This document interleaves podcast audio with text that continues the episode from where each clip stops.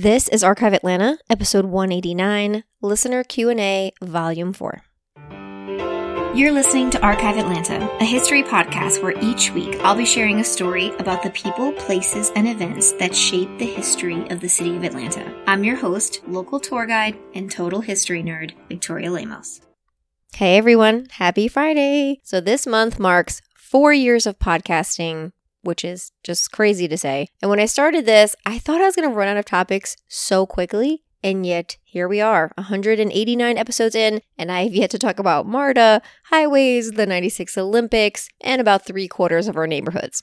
Not to get too sappy, but this has been the most rewarding experience of my adult life, other than, you know, family and kids and stuff. And the people I have met, the places I've toured, the stories I've heard, they have truly made me a better human being.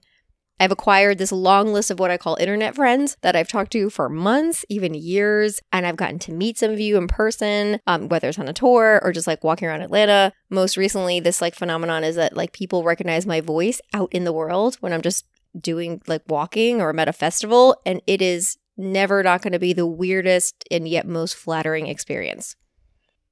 I sincerely thank you all for the listens, for the follows, for the emails, for the DMs, for sharing it with your family, friends, or neighbor, and for really making my dreams come true. The dream that I could make something to connect people with places or people or events that have shaped Atlanta's history. This week I thought I would celebrate with another listener Q&A, the fourth one I've tried, and I got some great questions. As I've done in previous episodes, I'm going to attempt to like categorize them into little groups. So first we have some very general podcast questions, then some more specific Atlanta questions, some procedural questions, and then ending with one of my favorite ones, which is like what are the 5 demolished places I would bring back? To start things off, someone asked, Would you make a documentary or visual counterpart to the podcast? And this is my default answer to all these questions. Um, and I always say when I win the lottery, uh, especially since I started a new job in March. Some weeks this podcast only gets done by a sheer miracle. And I'm recording in my bedroom or in the basement or like hiding in a closet. And so the the thought of like having to look presentable and have makeup on or something, and then just adding another medium that I have to edit I don't think I could handle it. I have done some things on video. So I did like an online TV show like a year or two ago at this point, and I was actually just in a documentary that uh, is being made for the Microsoft development. And I love it. I think that stuff is so much fun. I definitely have a like talk with my hand issue. So in every video, I'm like flailing about. Um, but it's something that I'm enjoying and kind of more waiting for that stuff to come to me, I guess, than I'm starting it from a podcast perspective. Someone asked, Have I ever considered episodes on places like Hapeville or Chamblee or Marietta? And so, to clarify, I want to do everything inside the perimeter, inside 285. So that includes the far edges like Hapeville, East Point, College Park, Scottdale, Chamblee. Um, those are all included. And I will most definitely do an episode about Stone Mountain, even though that's technically just outside. But the can of worms that I don't want to open is going outside of the perimeter. Because if I do an episode about Marietta, you know, why not an episode about every other suburban Atlanta town or city? And there's just a lot of logistical reasons. So I don't have the time.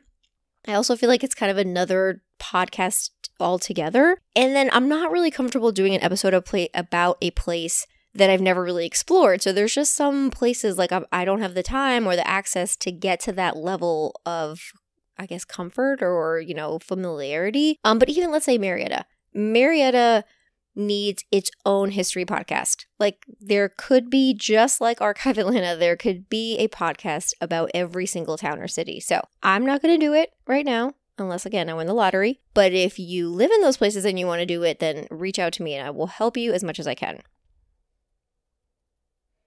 Next question is Where does your research start once you've picked a topic? So it depends. Episode topics come from two places. So it's first thing is like I think of a topic, like let's say MARTA, and then I start my research from there. And then sometimes I'm researching something like let's say MARTA, and I come across just a weird mention or something kind of strikes me and then I write it down and I follow that rabbit hole. Either way, the very first thing that I'm going to do is outline. So if let's say I'm talking about roller skating, I try to briefly cover the origin and the early history in let's say the world or even the US or even Georgia. And normally that stuff is like a quick internet search, you know, even a Wikipedia can help me. But once I get into the Atlanta part of the story, I have kind of like a little process. So, first thing is did anybody write a book about this? And then, has anyone written a thesis about this or maybe a research paper about it? Um, I always check the digitized archives, either the History Center, or GSU, or the AUC. Then it's newspaper. So then after that, I'm kind of diving into the newspaper archives to see what I can find with keyword searches. Someone else asked, for some homes that you post, do you know if they are for sale? So I don't typically know or care, I guess, if a house is for sale, unless it's a really famous historic house that hits the news because it's on the market. So something like the Rufus Rose house or, you know, like one of those very popular ones. I think all of us, you know, history people in Atlanta are aware when one of those houses is on the market. Once in a while, a realtor will actually ask me to research a house for like a client gift. And so sometimes just I have that and I've completed it. And so I'll just do a post about the house later on or, you know, maybe after it's been purchased. Um, so there's no like, I guess I, I don't definitely don't want to ever turn what I do, especially the Instagram or Facebook, into some kind of ad for houses for sale. But if I just happen to know it's on the market when I post about it, I will mention it. Okay, next one is what's your go to resource for finding old maps of Atlanta? This depends on what kind of maps you're talking about. Sanborn fire maps are what I use the most often in my research. The Library of Congress has the 1911 Atlanta maps publicly available. And then if you have an academic login to ProQuest, you can also access the 1890s, the 1920s, and the 1930s Atlanta Sanborn maps. If you're looking for plat maps, First, you have to follow Platlanta on Instagram. Um, I don't know where they find these magical plat maps, but they are beautiful. If you would like some lesser quality plat maps, uh, the Georgia Superior Court Clerks Cooperative Authority um, it's the GSCCCA. That is a website that requires a subscription. Also, looks like it was coded in 1992. But you can search all of the recorded plat maps in the in every county of the state of Georgia. So it's also the, the searchability is questionable. Um, and I'm not going to pretend that I've not spent like a bored day here and there just flipping through the pat, plat maps in order. Any other map, you can usually find them in different archives. So, Library of Congress, again, the Atlanta History Center has some really great ones. Um, the library georgia library i'm going to mess up what that is but you know kind of just maybe searching what like what you're looking for is going to help you find it what are the best ways to research a property? The million dollar question. I get this question all the time. It is such a long and complicated answer.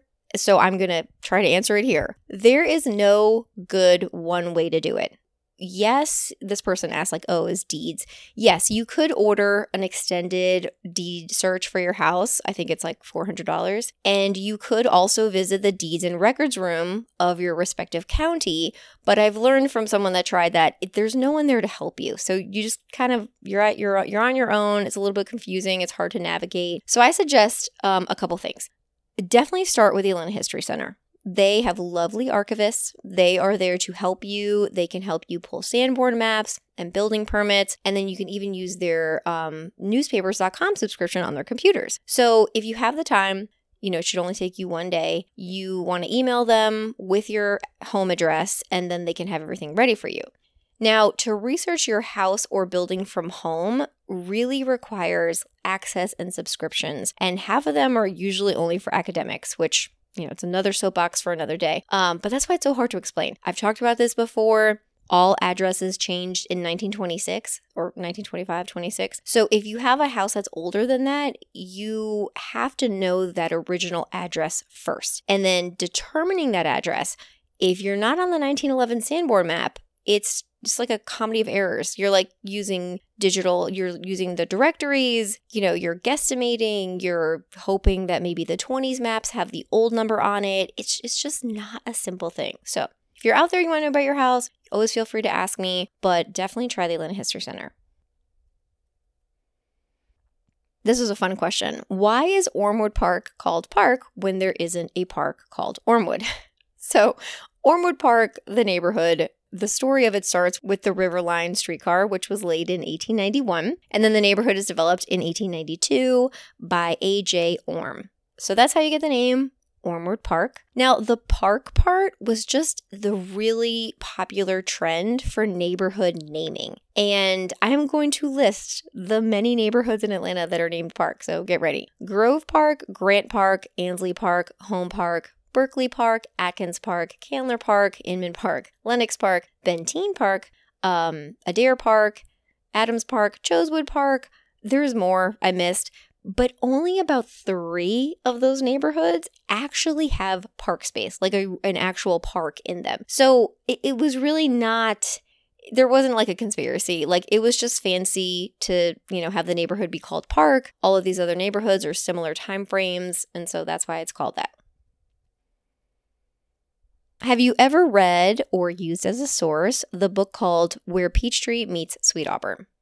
Uh of 1000%. So, this is one of the first Atlanta history books that I read. It most certainly kickstarted my love of the city's history, probably led me on the path that I'm on. Um, and everybody that reads this book, it feels the same way. It's a very magical book. And I, you know, I started doing the Sweet Auburn walking tour like seven years ago at this point. So, that book definitely helped. You know, I talk about the street, um, I talk about the Dobbs family. I ended up doing an episode about John Wesley Dobbs. So, this reminds me, I should probably do a little bit like Atlanta history reading shelf or something because over the years I've really, you know, I've collected a bunch of favorites. But if you're going to start somewhere, where Peachtree Meets Sweet Auburn is a perfect book to start with.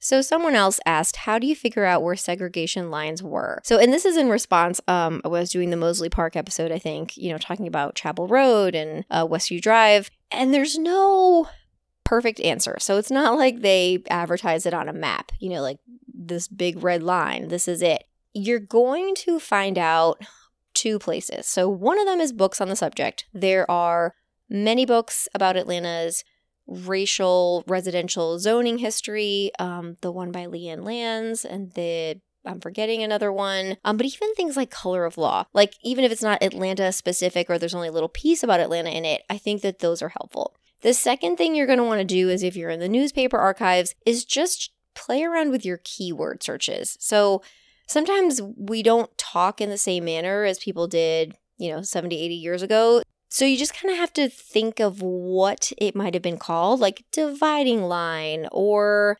boundary line or like I'm not that's not coming to me right now, but things like that in combination with maybe your neighborhood name or a street you're thinking about, that's probably going to lead you closer to where you want to go. Also, black press is always going to talk about that more than white press.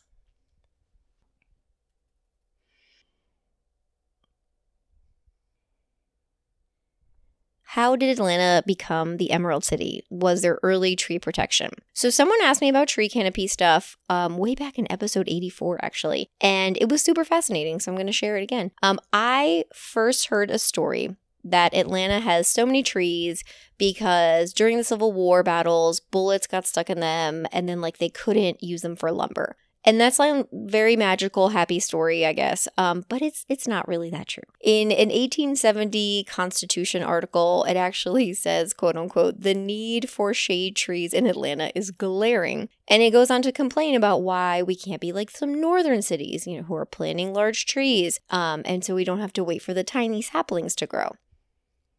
If you look at the few photos we have from post war Atlanta, it was pretty bleak. It's like the homes, businesses, and lots of trees were gone.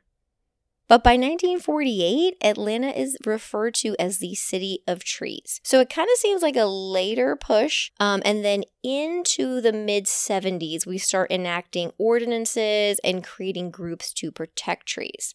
So by 1973, Atlanta's tree canopy was 65%, but locals were really worried about the destruction. So whether it was like construction and development or just disease. And so in 1975, there is a tree preservation group that started, and then Trees Atlanta began in 1985. And so I think today's stats, and again, this was a year or two ago, we are about 47% tree canopy in the city, which makes us one of the top three um, most tree canopy cities in the country.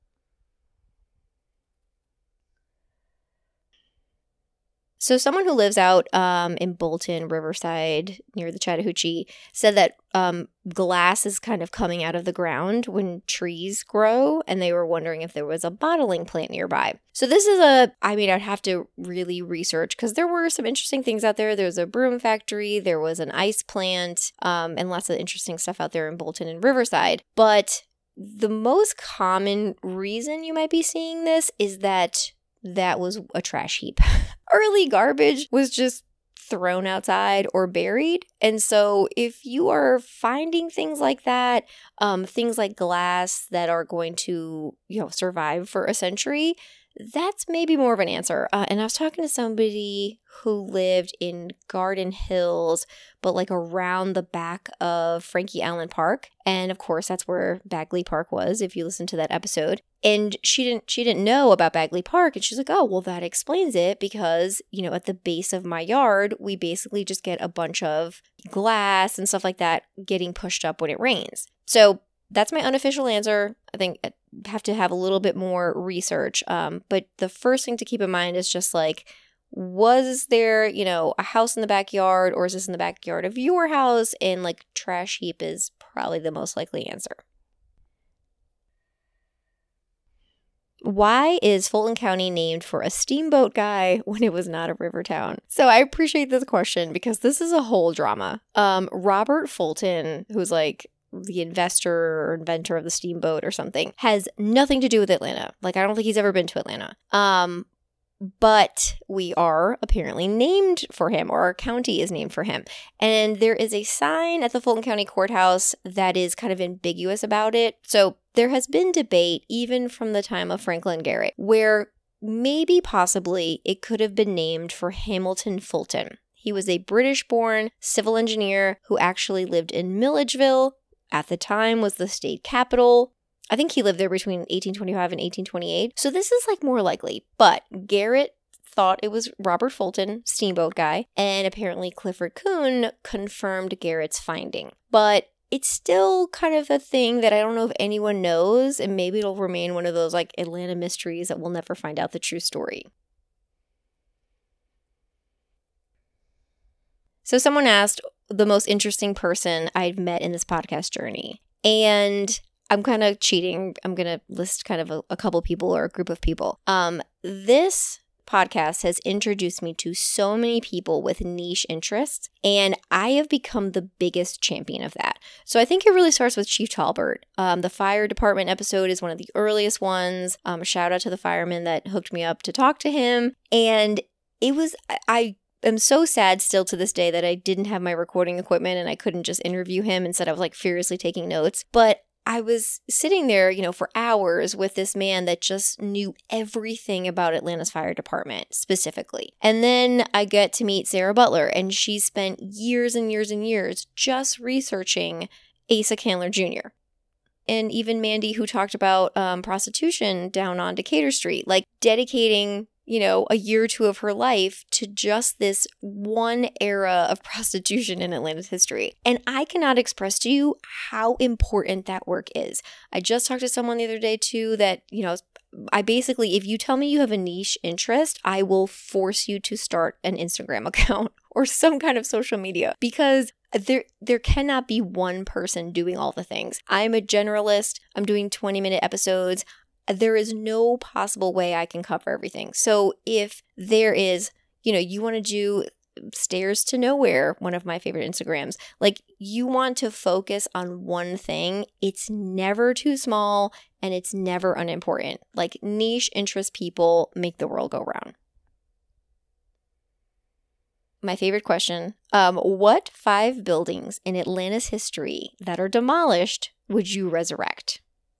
And this was tough, but I think I did pretty good. So the first one will be Terminal Station. And that's a cliche answer. Again, lots of preservationists still cry about Terminal Station, but for a couple reasons. So, if you don't know, Terminal Station used to sit where today the Richard B. Russell Federal Building is. The station opened in 1905 and it was demolished in 1972. And there is a teeny tiny little finial um, on Sam Massell's grave in Oakland Cemetery. He was mayor when it was demolished. Um, but aside from being a beautiful building, it was really this like gateway to Atlanta. You know, it was like all the train tracks there at the Gulch. You entered the city and you would arrive at this beautiful station. It, you know, it kind of it's what Hotel Row was developed to serve. It's just one of those things like I think the Gulch would be that much more magical if Terminal Station was still there. The next one is, and I'm going to mispronounce this, but De Gives, De Gives Opera House. So this is like a very random building from very very early Atlanta. I'm thinking it opened in 1870. But I love the look of it. Like I don't know how to explain it, but it feels like New Orleans looking. Um, it later became Columbia Theater or the and then the Bijou Theater. It was also stunning inside and you know early connection to opera and the arts and I think they demolished it in 1921. So again, it's one of very, very old Atlanta thing, but it's something that I really wish would still be standing downtown. All right, next up is maybe cheating, but I'm going to say the entire Washington Rawson area. So, this is a neighborhood that in the mid 1870s is described as the finest residential streets, like on par with the Peachtree Street mansions or the Ponce de Leon mansions. Um, and it's really now the connector and then where Atlanta Fulton County Stadium was. The the reason I would like it to still be here is especially on Pryor, it was the center of Jewish life in Atlanta. There was synagogues there, there was the Hebrew Orphans Home, um, the Standard Club, the mansions of all it Jewish Atlanta. Um, I like if you see Sanborn maps of Pryor Street and then you compare it to what it is now, you will cry. That that is how much I wish we could still see these things and then have like that tangible part of the story left. All right, then I picked the Peachtree Arcade. So I am an A. Ten Brown fan. He is an architect. I probably have talked about this many times. I'm not an architecture, you know, person. I don't know how to describe things, but whenever I fall in love with a building in Atlanta, he is the architect, and I usually find out after the fact. This is like his first design. This is the design that got him the commissions to do the post office and like the other stuff that we know him for today. And this used to stand between Peachtree Street and Broad Street, like near Five Points, so right in downtown Atlanta. It was finished in 1918 and it was demolished in 1964. Um, but it, in arcade is kind of a funny word. It was really a mall. So it was like this early prototype of a mall. And inside were all these stores. It was like run by women. They were very women centered stores. Lots of kind of women's history with this building. Um, lots of World, World War One connections. I think like the YMCA moved in there temporarily. I just really wish this building still existed. And I'm not alone. In 1993, the American Institute of Architects actually named this one of the most notable landmarks to have been destroyed in Atlanta.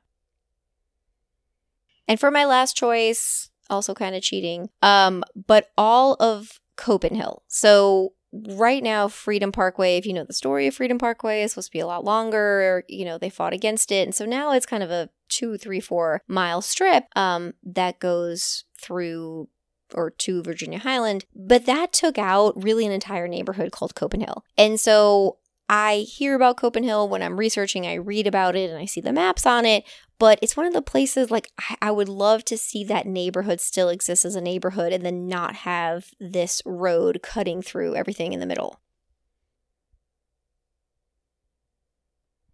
All right, so I have one more question that I forgot about at the very end, and it's a good one. What one nugget of Atlanta's history gives you the most hope for Atlanta's future? I'm going to say the repetitive nature of our history is sort of comforting. And this may sound like weird logic, but it makes me hopeful that at some point we will try something different. We have had pothole issues since 1890, you know, race relation issues since 1866. Um, and we've tried so many things and they're all there. They're all there for us to read and it never seems to fix the problem. And I think that as we get more connected with history and the internet and all that stuff, we're, we're able to kind of see what we did and try new things. So that is, that's my hope. Maybe a little bit bright eyed, but I think that we now have more information, and this information can help us try to get to a different place so we can kind of finally solve our quote unquote problems. So there you have it, listener Q&A volume 4. Thank you everyone for listening. Thank you for listening to the podcast and being on this journey with me for 4 years. Um I hope everyone has a great weekend and I'll talk to you next week.